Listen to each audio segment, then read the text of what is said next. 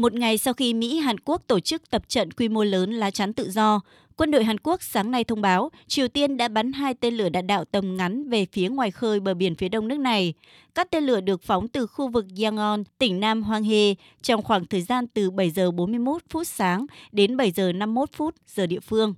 Theo các nhà phân tích, vụ phóng báo hiệu nước này có khả năng tiến hành thêm nhiều hoạt động thử nghiệm vũ khí khác và căng thẳng trên bán đảo Triều Tiên dự đoán sẽ khó hạ nhiệt trong thời điểm Mỹ-Hàn tập trận kéo dài 11 ngày. Đặc biệt kể từ sau hành động phóng hai tên lửa hành trình từ tàu ngầm ngoài khơi bờ biển phía đông mới đây, càng cho thấy quyết tâm của Triều Tiên đáp trả bằng lực lượng áp đảo mạnh mẽ đối với các cuộc diễn tập quân sự chung ngày càng gia tăng. Phản ứng trước những động thái lo ngại sẽ gây nguy hiểm từ hành động thử vũ khí của Triều Tiên, thị trưởng thủ đô Seoul Oh Se-hun cho rằng đã đến lúc Hàn Quốc cần sở hữu vũ khí hạt nhân để đối trọng với Triều Tiên. Triều Tiên gần như đã thành công trong việc phát triển vũ khí hạt nhân chiến thuật, đồng thời sở hữu ít nhất hàng chục đầu đạn. Trong tình huống này, rất khó để thuyết phục mọi người bằng logic rằng Hàn Quốc nên kiềm chế phát triển vũ khí hạt nhân và kiên định với mục tiêu phi hạt nhân hóa. Phía Nhật Bản cũng ngay lập tức thu thập thông tin về tên lửa mới nhất mà phía Triều Tiên vừa phóng đi, nhưng chưa xác nhận bất kỳ thiệt hại nào liên quan tới vụ phóng này. Tránh văn phòng nội các Nhật Bản Hirokazu Matsuno khẳng định.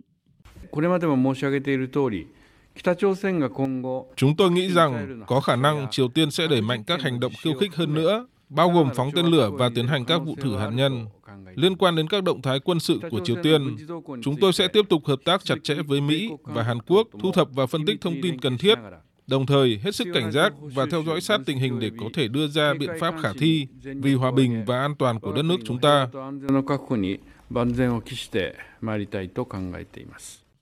Cố vấn an ninh quốc gia Mỹ Jake Sullivan hôm nay nhấn mạnh Mỹ sẽ không để bất kỳ bước đi nào của Triều Tiên ngăn cản hoặc hạn chế các hành động cần thiết của Mỹ nhằm bảo vệ sự ổn định trên bán đảo Triều Tiên. Mặc dù Mỹ và Hàn Quốc vẫn luôn khẳng định các cuộc tập trận chung chỉ nhằm tăng cường khả năng phòng thủ, song Triều Tiên lâu nay vẫn coi đó là mối đe dọa an ninh lớn cảnh báo các hành động khiêu khích chiến tranh của Mỹ và Hàn Quốc đang đi đến giới hạn đỏ, Triều Tiên mới đây thông báo quyết định thực hiện các biện pháp gian đe chiến tranh thiết thực quan trọng. Đây có thể được xem là dấu hiệu báo trước bán đảo Triều Tiên đứng trước chu kỳ leo thang căng thẳng mới.